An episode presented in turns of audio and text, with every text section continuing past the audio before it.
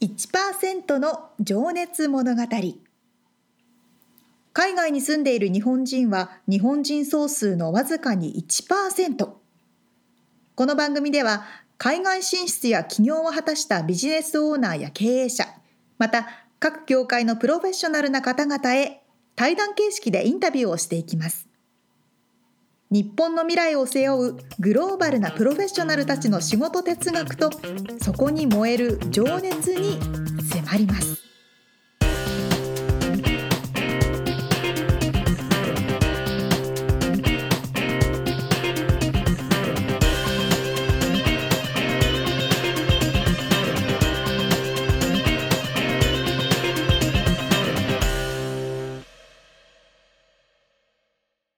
こんにちはこんにちは。 1%の情熱物語94回を迎えております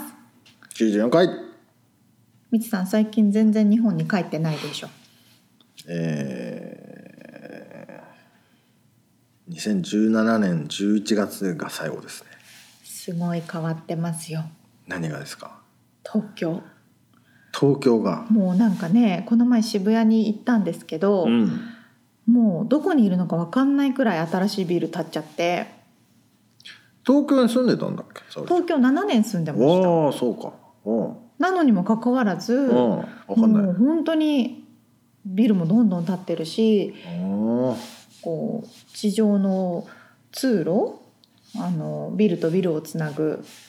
橋みたいなのもたくさんできてて私はどこにいるんだろうみたいなあ、そう。そうま あ、あれで俺すよ大体あの渋谷とか東京とか言われても、わね、かんないからね全くわかんないですよね、あれ。でもあれですそれは2020年のオリンピックに向けて、ああ、そうね。んあ、工事とかね、いろいろもねう。すごいホテルがいっぱい建そうってるみたいな話は聞きますね。銀座もそうですけど、ん本当に新しいビルとホテルあがあ。もう至る所にあるし、うんあの道もねすごく整備されてるし、うん、何そのビルとビルをつなぐ通路っていうのはなんて言うんですか あの駅の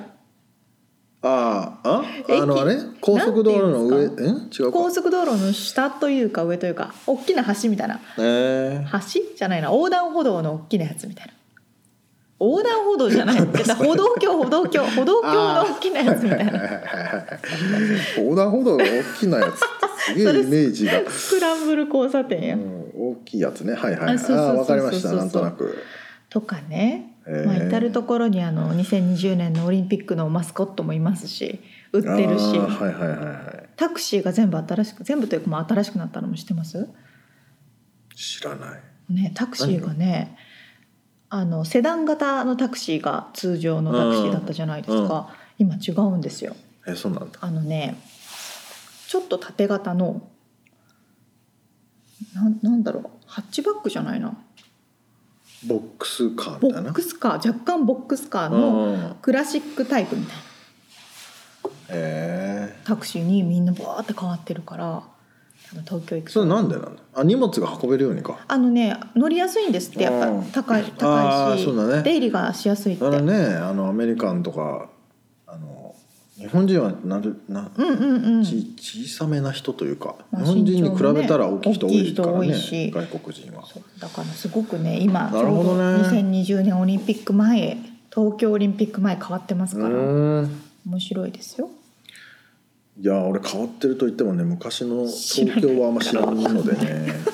まあ ちょっと見てみたいけどねすごいなと思いました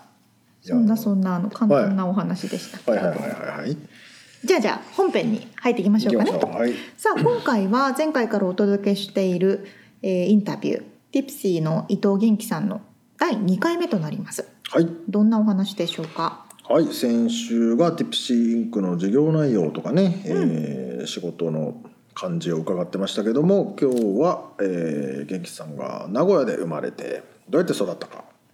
なんでアメリカに来たのかはいはいそして、えー働きながら MBA 取得すごいなを考えるきっかけ、その辺ですねで今のビジネスに、えー至るまでを伺っております。さあでは早速聞いていただきましょうはい「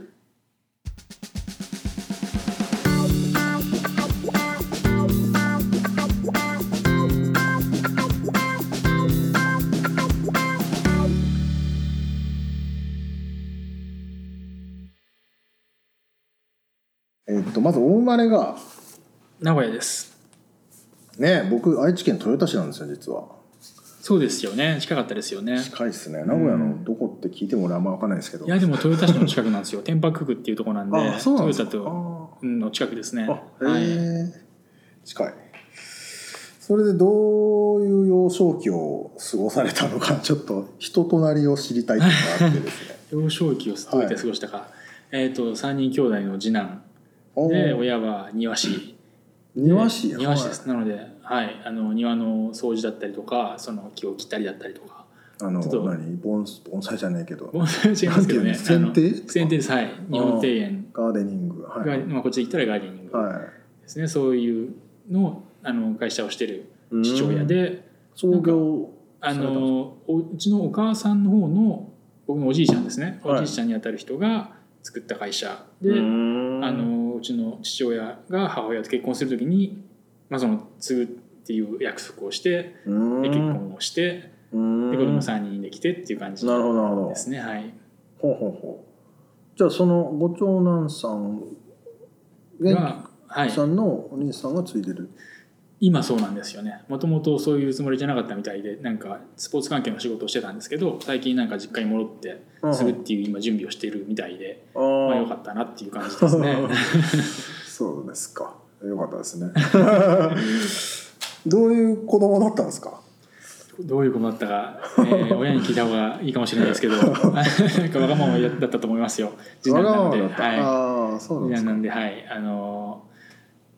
兄弟ともよく喧嘩してましたしねうん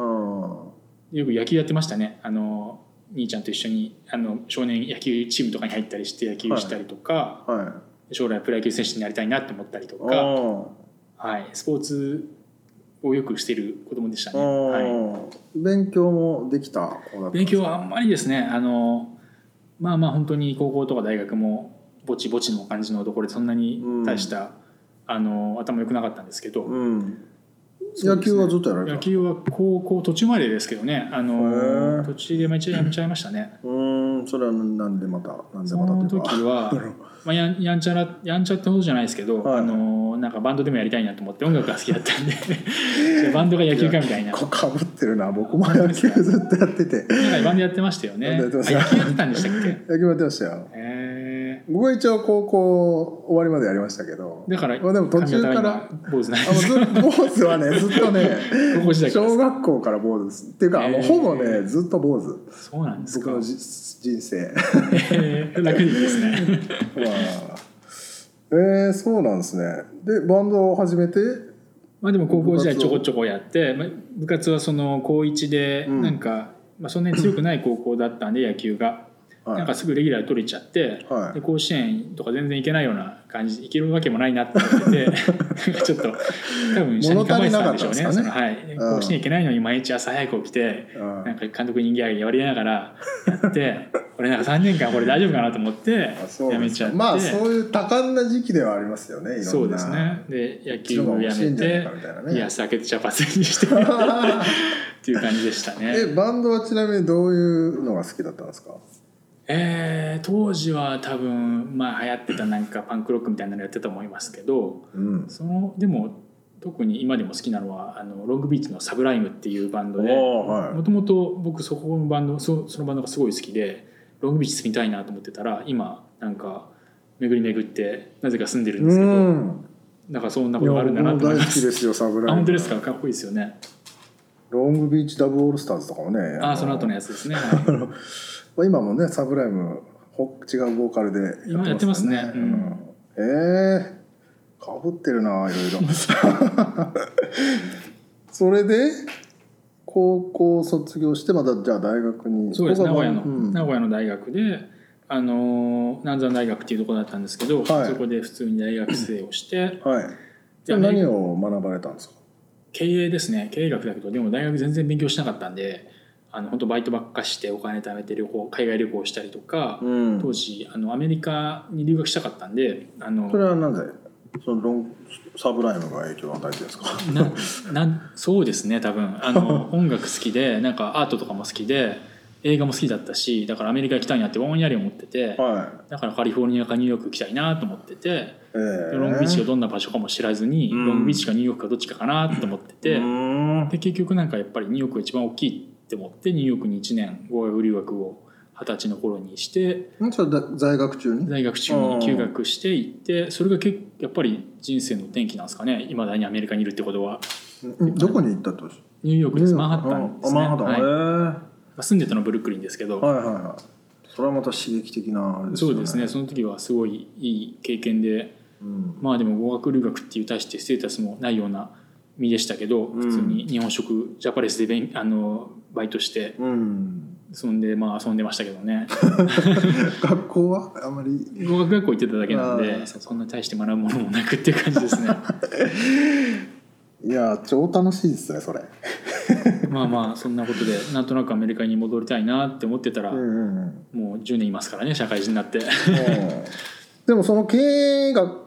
あの学部を選んだということは、まあ、ビジネスに興味があったってことなんですかねなかったんですよねその頃なかった大学時代は全然なくてただただなんかなんとなく地元で南山大学ってとこがいいって聞いたからじゃあ入ろうと思って勉強していろいろ学部受けて経済と経営受かったからあーなんか父親に聞いたらなんか「いや経営だ」って言われて僕経営と財の違いもよく分からなかったんですけ どどっちがいいのかなと思って大して偏差しか変わんないからどっちでもいいやと思ってうん敬遠しろって言われたからあじゃあ敬遠しようかなっていう感じあでーだから全然そんなビジネス意識してなかったですね。うんそっかそっかじゃあうんあすごい学んだなっていう感じでもなくまあただ日本の大学ってまあ僕僕だけかもしれないですけど結構遊ぶ時間あるじゃないですか、まそあのバイ僕トもしたそりんとなかイメージですねなんか、まあ、ゆっくり時間人生のね夏休みっていう人もいるし、まあまあまあまあいろんな経験ができてよかったと思いますけどね、うんなるほどねじゃあそれを1年の留学を挟み卒業してはい就職されたんですかねそうですそれで東京の人材エージェントに就職して1年ぐらい働きましたそれはなんか人材会社に、まあ、き希望というかそれもなかっったんですよたなんか、うんとりあえず受恥ずっかたしいんだ話とりあえずなんかもともとそのニューヨークの影響もあって、うん映画とかすごい好きだったんで、なんかエンタメ関係がいいなとか思ったりとかして映画配給会社ばっか受けてたんですよ最初映画の配給ってめちゃくちゃそのなんでしょう僕が好きなインディーインディインディペンダント系の映画とかってうん全然日本って多分市場が小さいんで、うんはい会社も小さいしかといってでも、あのマニアな人が好きだからはいは倍率めっちゃ高くて、はい結局なんかいいとこ受からずにいなるほどねなんかうんあのーなんか飲食店と映画の配給と映画館といろいろやってる会社みたいなとこ一個受かったんですけどうんでもなんか映画配給部門は縮小傾向だから新卒の配あの配配属はしないとか言っててそこまでして入りたくないなと思って中で、うんまあ、他にどこを受けようかなと思ったら人材ってバブルだったじゃないですかそのあのサブプライム前って。うんすごいなんか勢いもあったしいろんな会社があのあってでそういう勢いのある会社に一つ受かったからそこに入ったっていう感じですね。うんあそれは氷河期じゃんの逆じゃなくて売り手市場だったってことそうですね2008年に就職したんであーその時はもうサープライム直前でうんだから人材ビジネスも多分2004年からずっあーとそうか盛り上がってた時だったんでうん就職はしやすかったですうーねんまあじゃあ特に人材やりたいっていうわけでもないかったけどなんとりあかえずそのそうなんですよいろんな仕事が見れるかなぐらいの感じでうん確かにそうですよ ねそんで東京で引っ越し代も出してくれるしっていう感じで、えーまあ、東京への香りがただぼんやりとあったんで、うんニューヨークも住んだし次は東京かなと思うっんて、うん東京行ったって感じですねなるほどどうでしたかそのいや東京も楽しかったですね、うんまあ、1年ちょこちょ住んでないですけど、うんうんはい、三軒茶屋ってとこに住んで、うん結構渋谷から近いんで、あ楽しそう、はい、面白い街だなって思いましたうね、ーんそのあとは1年そこにいらっしゃったはい、1年でサブプライムローンが来て、はいあサブプライムなんていうんだっけあの世界恐慌みたいな感じで。ーっと2008年のね暮れのあれね、なんだっけリーマンショックねリーマンショックそうリーマンショックが来て、はい、でそれで人材って一気に縮小したんですよねそうーのんバブル的な業界だったそうかそうんかそうでか会社がもう体力そなくなうなんでっすちゃよってってもう人材しかいないようなうん人しかいないような会社なんで、うんもうじゃあもう3分の2あの首切りますってなって、その時にあの、まあ、早く辞めたら退職パッケージ出すよみたいな感じだったんであじゃあ僕辞めますって言ってやめて ちょうどその時にあの担当してた業界がコンシューマー業界だったんでその中のデータベースの中にあった西本貿易っていう食品の会社があの募集してたのを知っててあーそういうことかそこを受けたっていそうかそうかもうその情報はもう持ってたわけですもんね そうですねはいあなんか海外行けるかもしれないなと思ってーなるほどなるほどすごい不純な動機であの別に食品が好きだったわけではないんでもなく まあそんなもんですよね、はい223そうですねですね、はいうん何も考えてなかったですねいや今となっていや恥ずかしいい話や全然僕もそうだと思う 僕はそうっていうのもあれですけど何にも考えてない世代だなと時代だなと思いますね、はい皆さん22歳ってそうかそうかでもじゃあそれでまあとりあえず海外に行けるんじゃないかということで、まあ、西本貿易さんっていうとねあの本当にこちらのどこがどこが有名なんですかね食品 の日本食の流通でいうと西本貿易名前が今変わってベズメタックっていうんですけど、そことキッコーマンの子会社の JFC っていうところと、共同貿易はいはいは宝が買収したのかな、はいの子会社ですねはいうん、そうですよねでもそこがだからこちらのアメリカ北米の日本食なんかはもう、まあ、アジそアもうですねそのか3社が大体そうですよね日本以外でのあの流流通、うんうんまあ、特に北米は牛耳ってるっていう状況ですね、うん。なるほどなるほど。で西本さんに入られはいもう結構すんなり、入入ってあのビザくれるって珍しく言う言ってたんまあ、いきでなり海外いに。きなりだからあそれ希望あの出したんですか希望はい出しましたというかもともとその海外行けるあのポジションだったんであーそれであの、まああ、留学したことあったしアメリカだったら働きたいなと思っうてんまあ、そんな動機で受かってたまたま当時面接した日本の西本貿易の社長が中日ドラゴンズファンだったんで、すごく話が盛り上がっておほほ面接1回で採用になって あでアメリカ行くかと思ってうんで来たのが最初ですね10年前それはどこだったんですか。ハワイですおウェスあと西本さんのハワイ支社。そうですハワイ支支支店に行ってその後 LA に行ってニュージャージーに行ってまた LA に帰ってきてっていう感じでいろいろいろんなとこ行きましたねう。ん。その業務内容的にはどんな。えー、と当時ことをはされたんで西本貿易自体は食品をレストランとかスーパーに卸している会社でインポートとディストリビューションを両方している会社なんですよね。であの、まあ、最初はディストリビューションセールスで支店のハワイ支店から物をスーパーとかレストランに売るっていう、まあルルーチンの営業です営ね。業ですね。はいうんじゃあそれはスーパー行ってこの商品とか。そうですまあバイヤーに買ってくれないっつって。棚の提案したりとかうんセールの提案したりとかそんな感じの仕事ですねうーん。なんか新規であルーティンってことはもう既存のお客様周りってことなんですか。基本そうですね大手の僕の前グロッサリー系のお客さんが多かったんで、うんこっちにもありますけどマルカイとかああ。あのまあ日本日系スーパーとかそうですね日系スーパーとかハドワンイキださとんとか結構あのハワイって日本食すごく規模が大きいんですよ市場がそうですよねハワイのなんだ現地の方もそうなんですあの現地と親いしんうかでらっしゃるというかハワイでは多分人口のマジョリティが日系人なんですよあそうかそうか30%ぐらいが日系人なんで、はあはあはあの白人よりも多いんですよねあなるほどなので普通にスーパー行けば普通にそのアジアの棚があるんですよ、うんなので米とかも普通にあの薬局とか行ってもパレットで米置いてますからねセールで、うあーのん白米がなるほカルどカルローズ米ですけど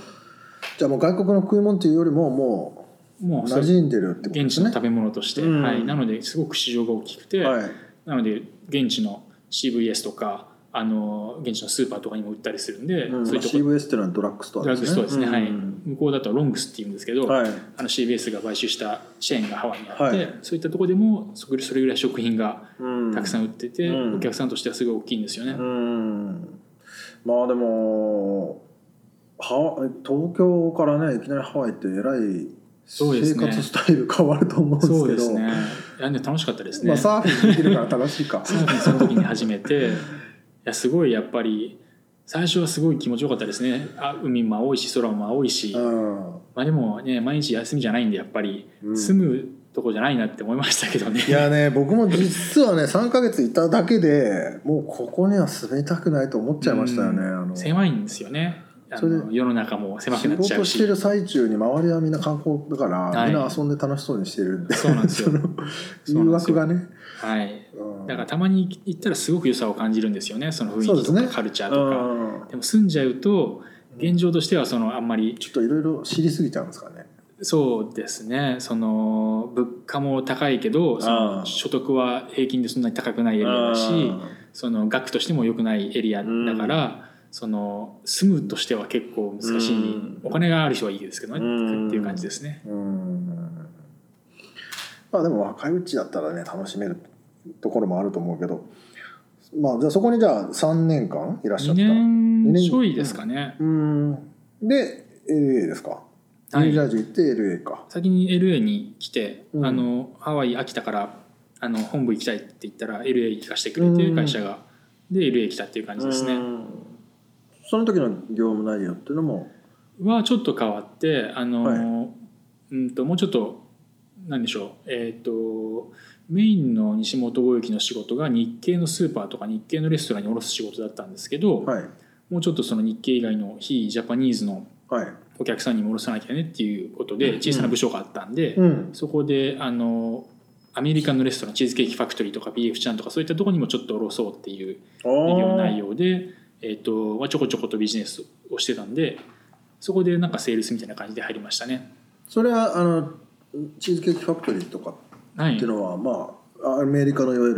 るレストランですけそどうですねチェーンレスそトこランにですじゃあ日本食材をちょっと買うんですよ味噌とかなんかあーふりかけとかなんか調味料的なものを買ったりするあんーで。なるほどね、はい、そういったバイヤーにあのセールスしたりとかっていう仕事をやってましたそれはもう新規営業も含めってことなんですかそうですね新規でなんかあのいろんなレストランにアプローチしたりとかもしてましたね、んうんそっかそっかもうでもなんかいろんな経験を本当にされてらっしゃる感じですねうんそれがどれぐらい続いたんですかね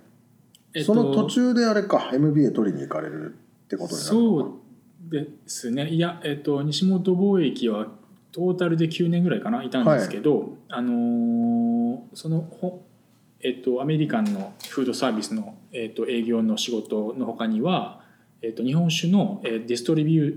ターに、えっと、卸すような仕事うんに西本貿易がインポートしたし、えー日本酒を違う州のディスディストリビューターに卸したりとかなるほそういっどた仕事もしていて。ほうほうほうそれの絡みもあってニュージャージーに1年ぐらい住んでうんうんでまた今度は違うポジションであの本部のバイヤーとして LA に戻ってきてうんなので農産品のバイヤーとかあの肉系のバイヤーとかちょっとやってバイヤーってのはこちらの仕入れですねあの商品開発とか仕入れとか、あーはいはいはいその中国とかのサプライヤー中国にも仕入れオフィスがあるんで、はいそこと連携してコンテナでし引っ張ってきたものあははをこっちの全米の支店にあの数量なをるほ貯どなるほめて卸してでそれでセールスをするっていう。どもうじゃあ本当にその貿易っていうかインポートエクスポートの部分も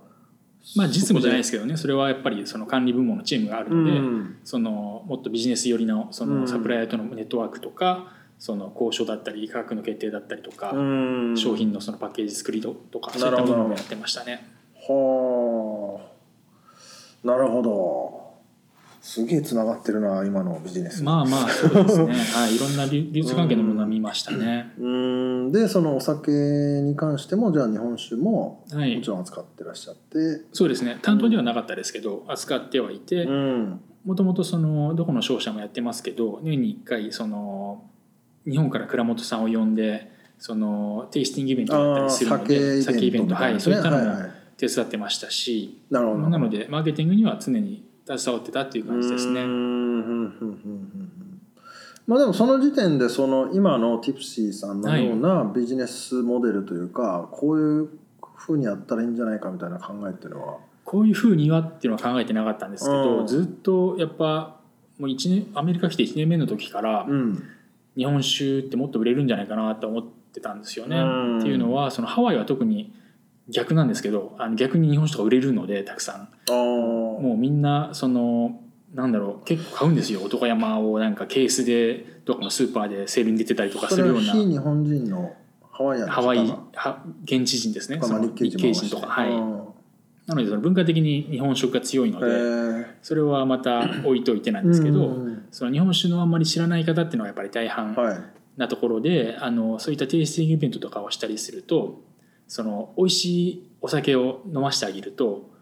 日本酒ああんまりいい思い出がないからって言ってる人もあれこんな美味しいんだっていうふうに言うんですよ、そういうのをたくさん見てきたんであなんでこういうふうになってるんだろうってなったらぼやっと思っていて、うんうんうそれがその今さっき最初に話したような日本食レストランがどこにでもあって酒ボムとかホット酒っていうのがどこにでもうん飲まれるようになってる状況だからこそその本当に美味しい日本酒を飲んだことある人が少ないっていうま状あ況、もっとディープに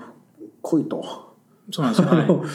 なのでそれはなんでだろうって思ってたのうがんは持ってたんですけどまだビジネスモデルまではそこの時は考えてなかったですねそれはビジネススクールの時にちょっとリサーチして考えたっていう感じですねうーんまあでもその働きながらまた学校に行こうっていうふうな考えはど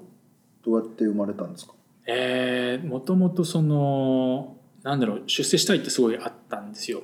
で前のそのそれは会なぜ社でなもぜですか出世したいなんでですかね あのーなんまあもちろんファイナンシャル的なあのあの方もっ針と稼ぎたいでですすけけど、ど、うんはい、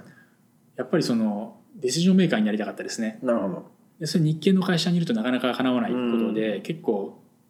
まあ、いいポジションではあったんですけどジェネラルマネージャーの横でなんかアナリストやったりとか、結構そのインフルエンスするようなポジションではあったんですけど、やっぱ決り定権はなないんですよ、うんやっぱりその任せてくんないんですよ全部、全あの最後全部やっぱりマネジメントが決めて、うんクローズドドアで偉いなんかボードメンバーだけ集まって決まるようなのが当たり前だったので資料作りだけだったりとか結局だから何のためにやってるか分からない状況だったりとか、そういったのが嫌経で営にもっと関わりたかったという経営したかったですねあーはいなるほどねなのであのじゃあどうしたらいいって考えた時に、はい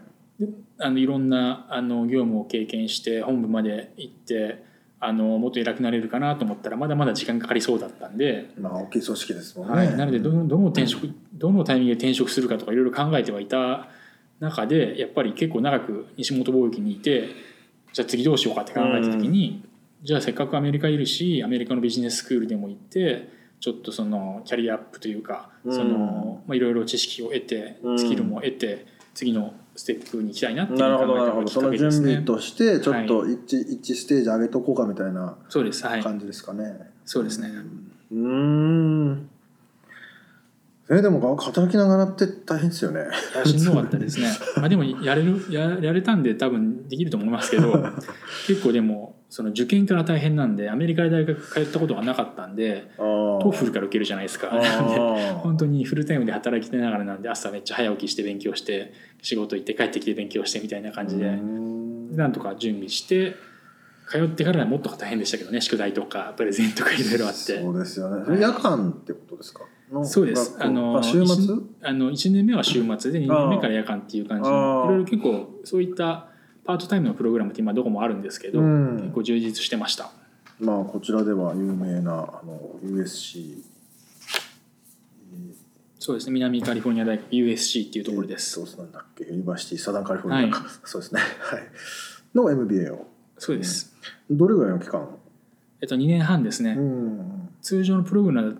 通常のフルタイムプログラムだと2年弱なんですけどはいパートタイムなんで、うんあのまあ、内容はややることは一緒なんですけど、うんまあ、夜だけとかしか行けなかったりするんで2年ちょっとかかります、うんそれってでもまあ学ぶあのなんていうんだろう大学の時はねあんまり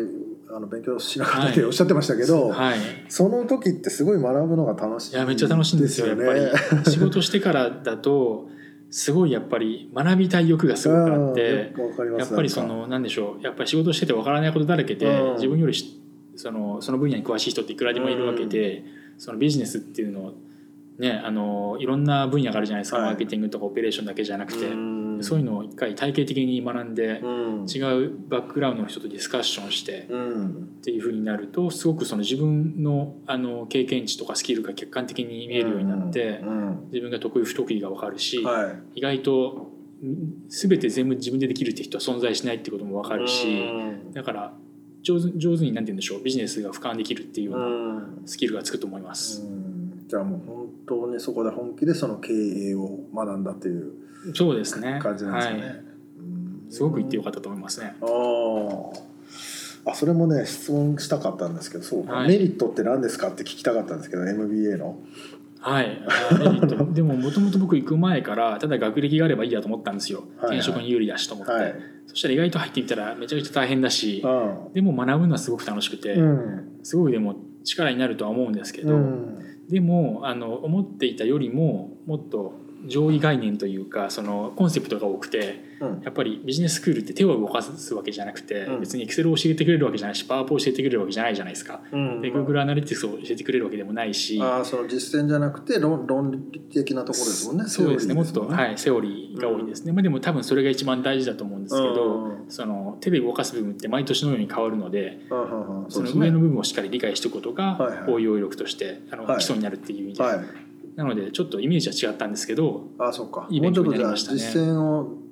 学べるかとは思ってたんだけど、そうですねももううちょっと哲学的な方なのかなそうですいろんなことありますあーそれってなんかでもけなんだ自分でプロジェクトをちょっと僕学校にねあんまり行ったことないんでわかんないです けどあのこう立ち上げてはいこう練習じゃないんですけどビジネスプランを考えてみたりとかそういうことはありますありますあーあの授業はいろんな科目があってマーケティングとかオペレーションとか特にあの USC が強いのはそのアントレプロナーシップって言ってあの起業家精神っていうんですかね、うん日本語で言うと、うんそういった分学問うん学問としてアメリカって結あ構ーそれがもう体系的に学問になってるんですね学問なんですよなのでコアコア科目の一つで1年目からみんな必修で取らなきゃいけなくて何を学ぶんだろう、うん面白いですよあのあのスタートアップキャンバスっていう知ってますか、はい知らなないんか変な紙に書くんですよあのサプライヤーがいてあーお客さんがいてはいはいはいそのいろんなその紙でなんかブレインストーミングしてどういうビジネスが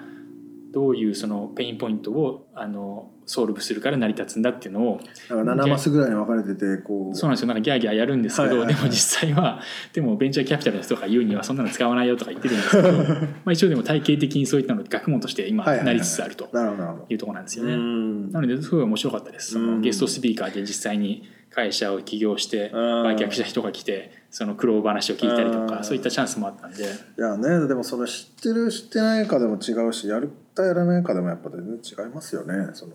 あこういうふうに考えればいいんだっていうのもあるだろうしそうですね、まあでもいろんなスタートアップのケースとか読んだりとかあの、うんいろんな人から話を聞いたりとかっていうのはすごく意味あると思いますね。んなるほどねじゃあ、えーいざ卒業して MBA 取りましたと、はいでその時に独立するするぞと。もともとその今言ったそのアントレのクラスで、はあのえ2年目の選択で取ったのが一つだけだったか一つだけ取ったんですよ。うんもともとはマーケティング専攻でいろいろ授業を組んでたんですけど、マーケティングとデータアナリティクスを専攻してたんですけど、はい、そのまあ、ビジネスに興味があったんでそのアントレの部分の授業も取ろうと思って、うん実際にそのインベスターがベンチャーキャピタルの人が教えてる授業があったんで、うん取ってみてそしたら何もその授業あのカリキュラム通りにカリキュラムあるんですけど全然それをやそれをやらずにうんただゲストスピーカーを毎週呼んで喋っ先生て楽ですねそうレポートもないんですよただ授業で話すだけっていううーん何らかのコースが何もなくてでもそれがすごく面白くてうん最後に実際にインベスターにピッチするっていうそのうんテストというかその課題だけあるんですよね。でそれでチーム作ってっていうかチームって言ってもじ学生3人ぐらいで固まってパワポのプレゼンの資料を作ってまあでも実際にブレビジネスプランをそうなん立ですてるよんですよねはいうんそれがもともとそれでアイディアとして僕は日本酒をもっと売れないかと思ったのあーがティフシーの始めでそこでピッチして大体そのイメージができてなるほどうそれをあの卒業の時にはもうやろうって決めてたって感じですね。ーんあじゃあもう本当に練習で考えたものというか、まあ、練習といってもまあ、混ざってたんでしょうね本そのそうですね本気のあまりだか気持らちそとの何しようって思った時にあんまりやりたい仕事がなくてなのでうんやっぱり自分でしたかったんでしょうねう。んいやでもなんかそれってすごい自然な流れというかねなんていうのはこれがやりたいって言ってもそれがその人が得意じゃないこともあればそうなんですよあのねビ多ジ分ネスって好きなことで食って食って言われますけど、なかなか好きなことでそんきなないことね難しいですよ ね。好きなことを始めるしかないんですよねだから。うんそうですよね。でもまあそこは今までの話聞いてるもう全部の経験が集大成って感じですよね。そううね人ん事やっぱりで人も材のところから始まってまそうですね、やっぱりいろいろアイデアはあったんですよ企業の、うんなんか美容師向けのなんかアプリだったりとかなんかいろいろ考えてはあいて美容師向 けその時は、うんまあ、ビジネスってなんかなんかメモ帳にいろいろなビジネスのなんかはアいイはいデはいアはいをはい書き溜めてどれだったらできるかなって考えたりとかしてたまたまなんか美容院行った時に予約が難しかったからなんか美容師美容院向けの予約アプリとか必要じゃないとか思ってリサーチしたりとかまあ、そういうちょこちょこいろいろ考えてはいたんですよね、でその中でやっぱ成功度の角度が一番高いのが日本酒のイコマスだったんで、その手堅いし、うんその自分の知識とネそうですよねットワーク活かせるし、うん自分だからこそできるビジネスだなと思って、うんあじゃあこれしかないなっていうふうになるほどね言って始めた感じですね。まあ、そのアメリカの中ではね特にその日本酒を知ってるっていう部分もあアドバンテージもあるし、うんでさらにその商商社というか、ね、飲食系の物流物の流れとその管理はい、を見てきたわけですもんね。そうですうね。ん、それは勝つなまだまだまだこれからです。まだ試合中ですもんね。そうですか。まあそんな感じでね、じゃあ今のティプシーの話に入っていくんですけども、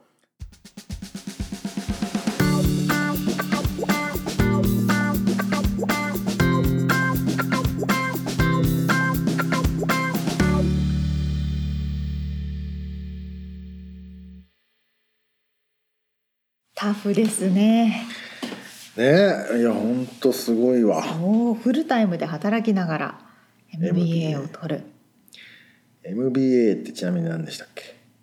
調べますねマスターオブビジ MBA、ネスアドミニストレーションだっけ？えまあ経営学ですねそうですねかっそうそこういいよマなスター・オブ・ビジネス・アドミニストレーションなん何もかもがかっこいいな。スマートな感じです ね三人兄弟の次男、ね父親が庭師。えねそれもかっこいいね。これザ・日本っていう感じニューヨークに行って東京に行って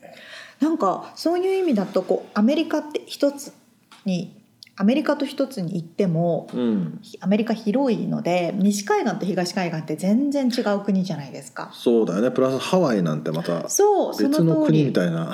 そうそうよくねこのポッドキャストでも話してますけど、うんそこを全部知ってるっていうのはうん強いですよね。確かにそうだねうんうんしかもお酒のそのディストリビューターの会社にディストリビューションをする会社にいたってことは、うんいろんな各地あのうん内陸にも行かれてるでしょうし、うんネットワークが全米にあるうん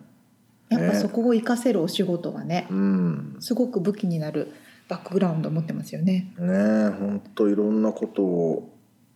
まあねその物の流れも見つつマーケティングよりのうんデータアナリティクスというか、そっちのアナリシスとか、うんうん、そっち系の仕事もしてらっしゃったんでねえこう全部見てる感じですよねもともと人事人材関係だしそうやっぱだから全部無駄にはならないというか無駄にしちゃダメなんです ね。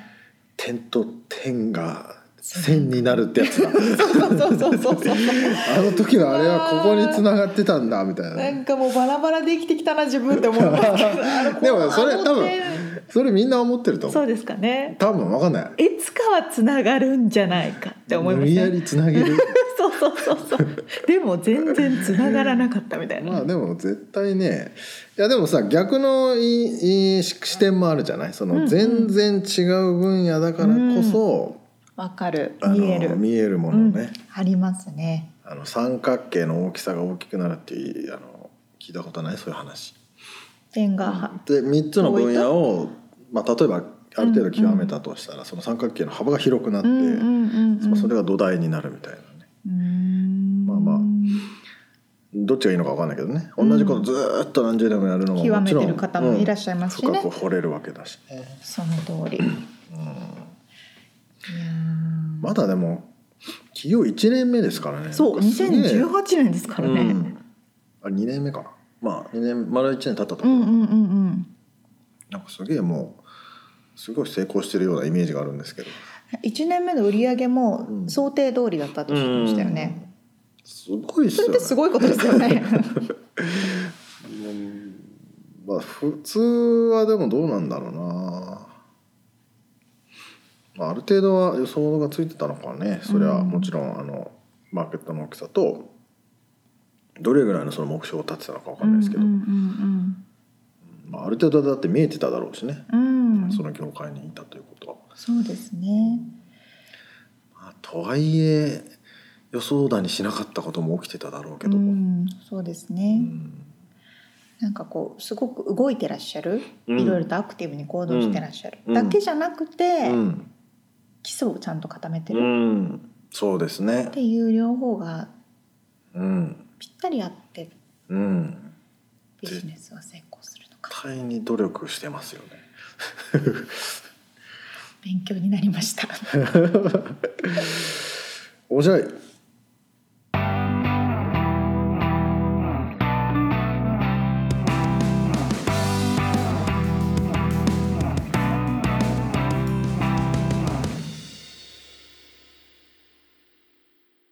リアルアメリカ情報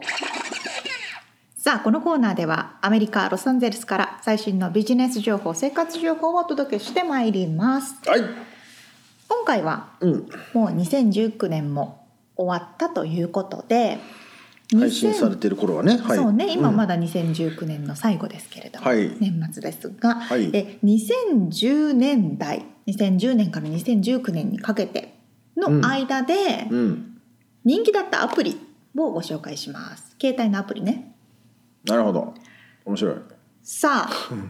ではうん2つここにトップ10を用意しました、 2010年からはいはいはいこの10年間、うんまず1つ目はダウンロード数が多かったアプリうん2つ目は使用時間が多かったアプリああではみつさんダウンロードが多かったアプリ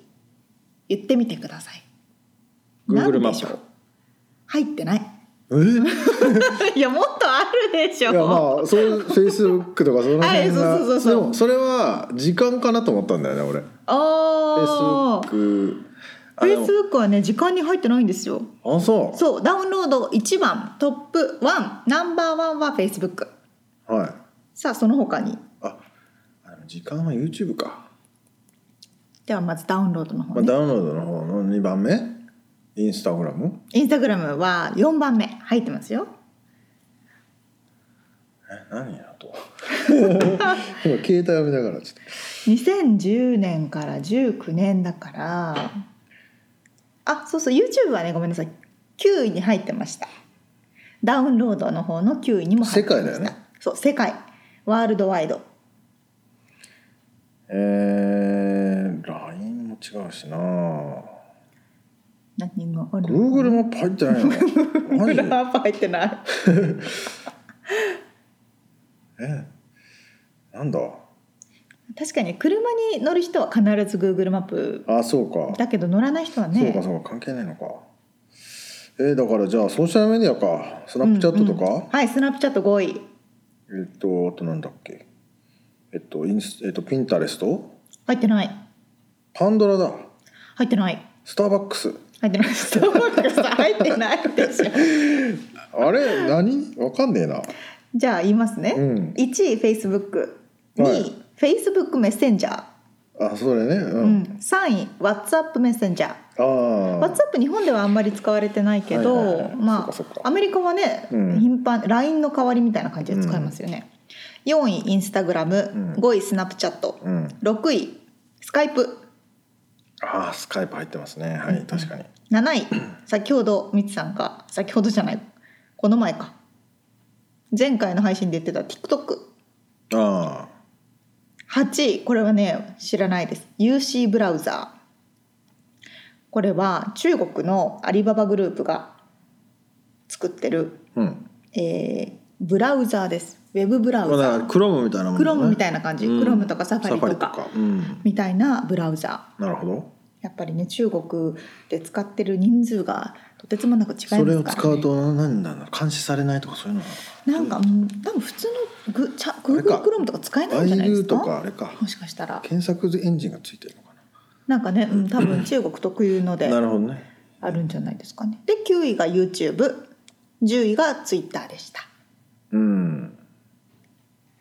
まあなんか予想通りってえでも感じ時間にそれが入っフェイスブックとか YouTube 入ってないの時間使用時間のランキングトップ10だよねはい世界次いきますねそう、うん世界の2010年から2019年までの使用時間トップランキングトップ 10YouTube はね8位に入ってますあ入ってんだねさあ1位は何でしょでも時間ってことはじゃああれだんあれだんとかあれですよあれ私の大好きなあれえどれ いや俺ポッドキャストかと思ったんだけどそれはもう最初から入ってるもんねだからインストールしないあなあそうそうそうそう確かにんだろうっやっぱりね長く見るもの、て動画じゃないの、うん、動画系ですよといえばべえべえーっとべ私の大好き弁護なじゃなくて私の大好きな フレンズそうそうそうそう ネットフリックスですネットフリックスはいあの残念なお知らせ、うんフレンズがうんなんと2019年の末をもってネうんットフリックスで配信終了となりました、全然もう大残事念じゃ件ないけどね俺にとっ てはあだそからう私はもうネットフリックスをやめるか どうしようか悩むぐらいのレベルですけどちょっとネットフリックスに言った方がいいんじゃないそう言った方がいいやめもんますよニュースになってましたよ世界のファンがあが驚あ愕そしうたみたいなあじゃあ大丈夫なんじゃないなんかどこかでねやってくれることを願いますうんさあ2位これは超意外だった知ってると思いますけれどもここに入ってくるとはまさか思わないえっとねうんコミュニケーション系コミュニケーションというか言っちゃった方がいいかなうん、 Tinder あデーティングアプリーでいすよやあのさ俺さ車で運転してる時にさ信号で待つじゃない、うん赤信号で、これで隣の人とか前の人がさうん携帯いじくってんのがたまに見えたりするじゃない、この時にさやたら女の子の写真をさ順番にさシャシャって見てるうんように見えて、うんうんうん何やってんだろうなこの人って俺は使ったことないのねそのはい Tinder はいはい多分それだわあじゃあそれですよずっと物色してんだろうねあれうん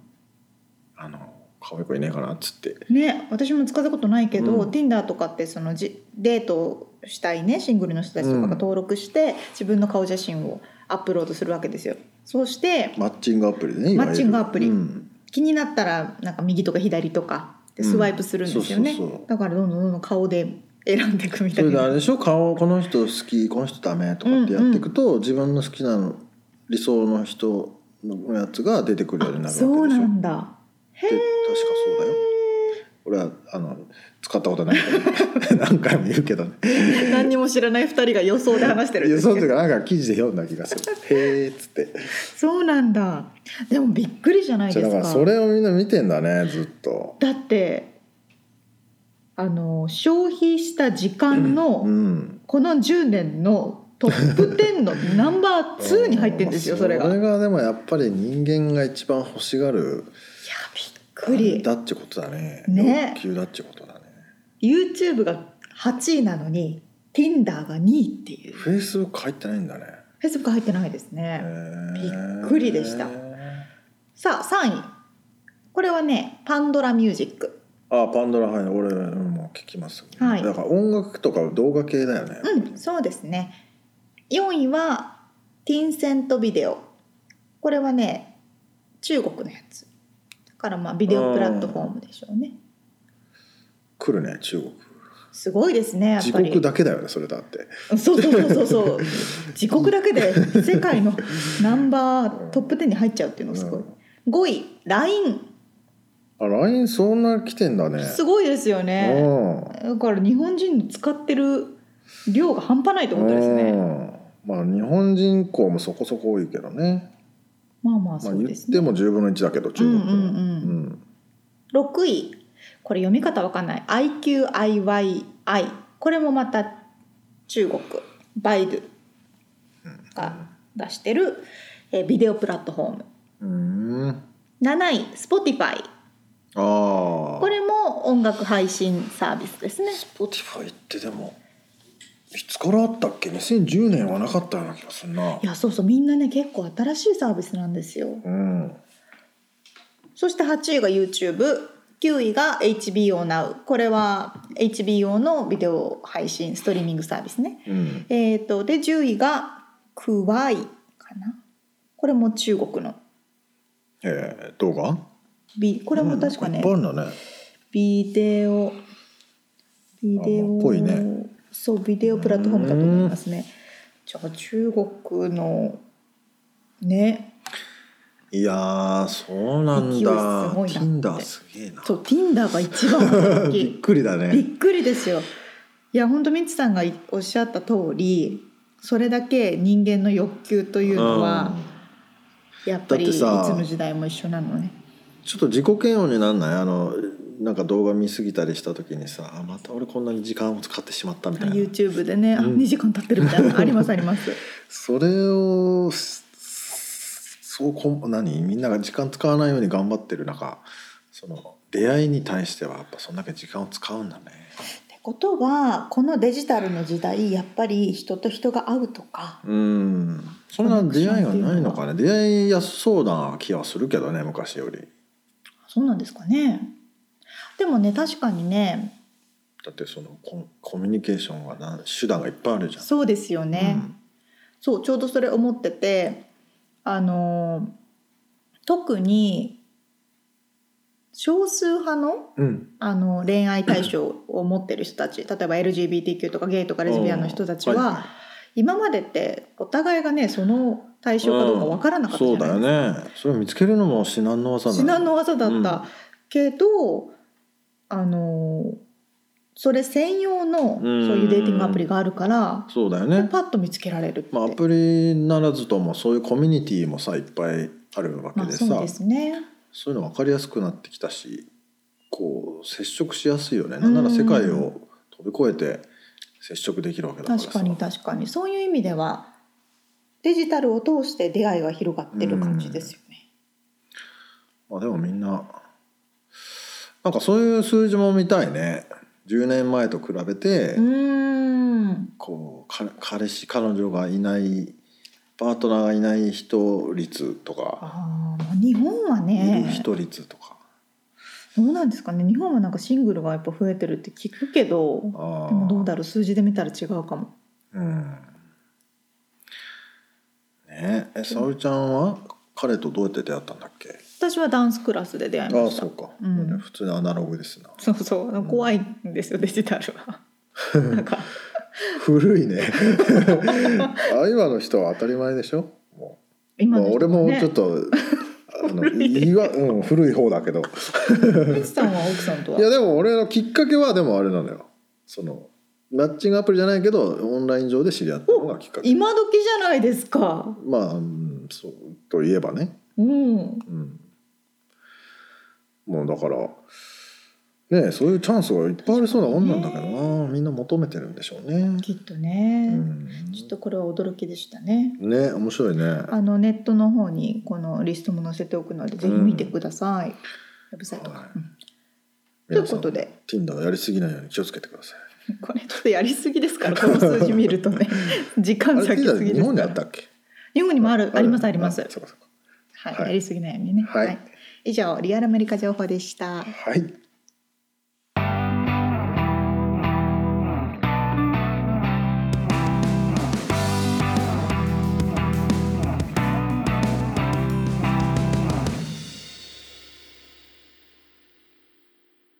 締めのコーナーです。はい質問。はい、えー考えてきたのは沙織ちゃんはトゥードゥーリストを書きますか書きます。どのどういう方法でえっ、とパソコンのステッカー機能、付箋機能を使ってそのパソコンのデスクトップに付箋を貼るんですよ。ふわペチャペチャペチャペチャ貼る感じなのうんこういう感じで付箋機能にメモ書きみたいな感じでトゥードゥーリストを書いて、あそれは1個だけしかないんだねうん、もうねでもメモ帳みたいなもんだねメモ帳みたいな感じです、うん前はずらーっとトゥードゥーしてたんですけどほとんど達成できないことが分かって だからなんか達成できる目の前のトゥードゥーだけを書こうということにしましたなるほどそんなみつさんは僕はね紙に書いてんすよねおーまああの大まかなトゥーとかアイデアノートは、うんうんあのエバーノートおーはいはいはいはいで目の前の今日やるとか明日やるっていうのはあのねレターサイズの紙を半分に切ったおおあのリサイクルメモ帳であの紙いいですね ボールペンに書いているっていうじゃあ終わったら消すペンで横にそそうそうで全部コンプリートしたら紙を丸めて捨てる、れ気持ちよさそうですね、うん、おっしゃーっつってゴミ箱に投げるんだけどあいいですねあそれいい なそうそうその気持ちよさがありますよね、うん紙に書くのはねただね終わんないとねまたその同じことをね次の紙に書書くく時のむ虚しさが そうそうそうそうまだこれ俺やってねえんだっていう確かにと直近で終わることはいいんですけどね長期のものは別にした方がいいですねそうでその時にやっぱりね大きなものをね後回しにしてしまうというのがどうしてもあ残るーでもそういうものですようね、んだいぶちょっとなコツを掴んできたつもりなんだけどもね大きなものを先にやるのは確かに大事だな大事だよねさあはいということで今回はえっ、とおそうかいつもね締めの流れを考えながらやっているんですけれど もどういう流れだったっけなさあさあさあさあ、はい今回の、えーインタビューのテプシーの伊藤元気さんはいティプシーの伊藤元気さんのインタビューの第2回目が終わったので次が第3回目となりますはいどんな内容になるでしょうか今日が一応あの生い立ちからね、えーどうやってアメリカに来て MBA 取ってと、今の仕事にまでの至るお話だったんですけどはい来週が、えーまあ、その今の仕事を掘り下げてますどういう気持ちで何を目指してうーやってるのかんその、まあ、ビジネスの仕方うんうんうんみたいなところを伺っております。ということで今回お届けしたインタビューの内容リアルアメリカ情報のインフォメーションはブログに掲載しております podcast.086.com podcast.086.com または1%の情熱物語で検索してみてくださいはい、えーっとそうだあのリニューアルをしてメッセージが多分しやすくなったと思うんで、はい皆さんのご意見とご感想あと iTunes のレビューはい他もろもろはい何でもいいです でもいいので、えーいただけると嬉しいので、えーお待ちしておりまお待ちしす。ております今週も聞いてくださってありがとうございましあたりがとうございまそすれ。ではまた来週じゃあね。